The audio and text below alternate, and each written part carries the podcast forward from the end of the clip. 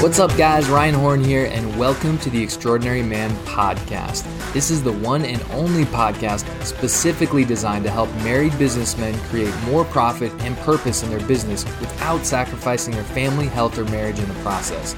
Each week, I interview some of the world's most extraordinary men, including seven and eight figure entrepreneurs, elite athletes, best selling authors, and world class speakers.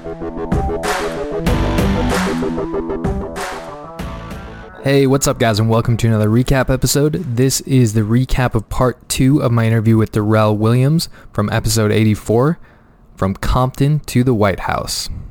I asked him what some of the biggest lessons he learned from his time at the White House, and one of the things that he said was that you will only go as far as the mentors and the people that you surround yourself with and how you really need to have accountability and he could he literally was like I can attribute all my success back to the mentors that I had and the people that I surrounded myself with. And I asked him if he ever got a chance to relax and kind of enjoy the moment or if he felt like he always had to be on. And he said there were times where there was downtime and they got to go do fun things and stuff like that. But one thing that he highlighted that I thought was really, really cool was that he always tried to find ways to honor the other people on his team so they would be working lots of times with new people um, and collaborating with with other people on these White House missions.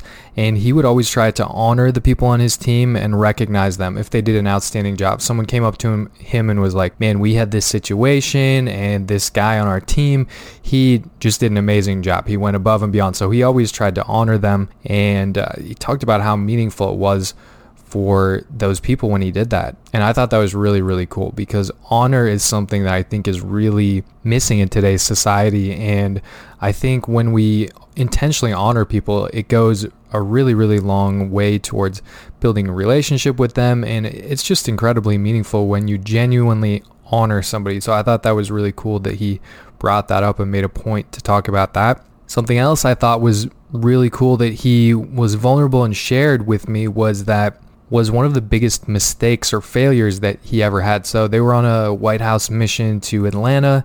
He'd been there many, many times before, and he was actually training in a new person. And he was leading this group of I don't know how many vehicles, a big team. They're there ahead of time to set things up for the president to come, and he missed his exit and then they ended up going on this long crazy route to get to the place where they were going and they got there. And he talked about how it was embarrassing because he'd been doing it for a long time. He'd been to atlanta many times before and he's got this new person he's supposed to be training. And he basically had two options. Number one say you know make up some type of excuse and say that and try to pretend like it wasn't really his fault or that he could just own up to it own up to his mistake. And that's what he ended up doing, owning up to it and having integrity. And I thought that was really, really cool that he that he did that and that he shared that with me as well. Then I asked him what some of the biggest things he learned about leadership and some of the biggest leadership tips he could share with us. And first thing he mentioned, which was really cool, was he said that in his experience, he's found that there is not a problem that can't be solved with effective leadership. And I love that. There's no problem on earth that can't be solved with effective leadership. And then he also talked about how he was literally just like a sponge around great leaders because he worked with so many great leaders. I mean, he's working with the best of the best and he would always ask them questions and pick their brain. And because he had a desire to be the best because he was representing not only himself, but he was representing, you know, his faith. He was representing where he came from, Compton. He was representing the army. He was representing his family name, right? So I love that, that he's like, I didn't just want to be average. I didn't just want to be ordinary. I wanted to be extraordinary. I wanted to be the best of the best. And he sought mentors out on trips. He would literally ask people to mentor him. When he was scheduled to be working with someone that had a great reputation, he would literally go ask them, like, hey, you know, can I talk to you for 15, 20 minutes? And not about the trip, but I just want to talk to you about, you know, what do you do that's different than everybody else? What do you do to stay at the top of your game? And I thought that was really, really cool. He also talked about how to be a great leader, you have to find people that are willing to challenge you. Find people that are willing to ask you the tough questions that are uncomfortable, but through that discomfort and through being asked those hard questions and having people challenge you, that's how you grow and that's how you get better.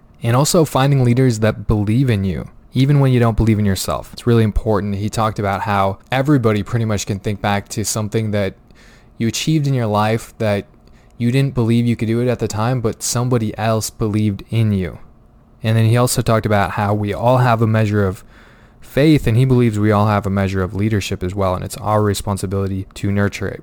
And then we talked a little bit about some of his biggest leadership challenges, which I'm not going to go too in depth on that. Go listen to the full episode if you want to hear all about it. But it was in between his time at the White House. He spent one year in Korea, and there were these two specific situations that he had to handle. And he goes into detail about what they were and how he handled them.